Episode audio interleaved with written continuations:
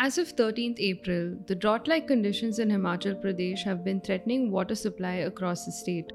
Water levels of major rivers have declined, with Himachal Pradesh logging in 62% rain deficiency in March. Gramcast today will be focusing on rural news with relation to water supply and water deficiency. Gramcast Unheard Stories from Rural India.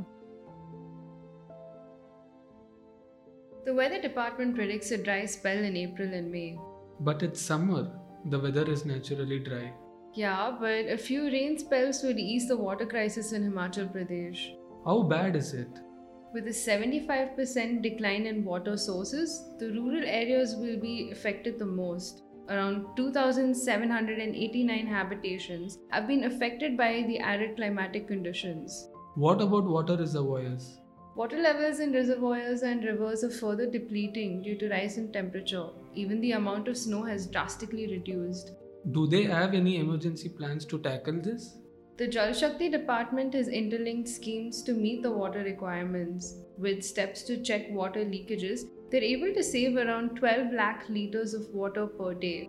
Oh, that's a lot of water being saved. Yeah, with the summer season and additional dry spells, the Jal Shakti department plans to lift water from irrigation schemes if the condition continues. They are going to need all the water they can get. Do you think toll free numbers are helpful? Toll free numbers? Why? The Odisha government has launched a toll free telephone number for people to lodge complaints about portable water supply problems during the summer season. Water crisis surely seems to be hitting all of us. And the summer season doesn't make it any easier. True. But how does this work though, the whole toll free thing? Like, do we have to just call and lodge complaints? So the number is 1916. Along with lodging the complaint, block level teams have been formed. These teams attend to the complaints with mobile vans. Repairs are made immediately and supply of drinking water is restored. The responses are very quick. Water pumps are also being repaired within 15 days. Tube wells are being repaired so that there's no shortage of drinking water in rural areas. If the execution is smooth, certainly there won't be a shortage of water supply. Toll free telephone numbers leading the way. Change is coming from the smallest step with big ideas. The water crisis needs it. Do you think women play a crucial role in water management? They contribute to decision making processes largely, especially in rural areas, and water is a crucial element for survival.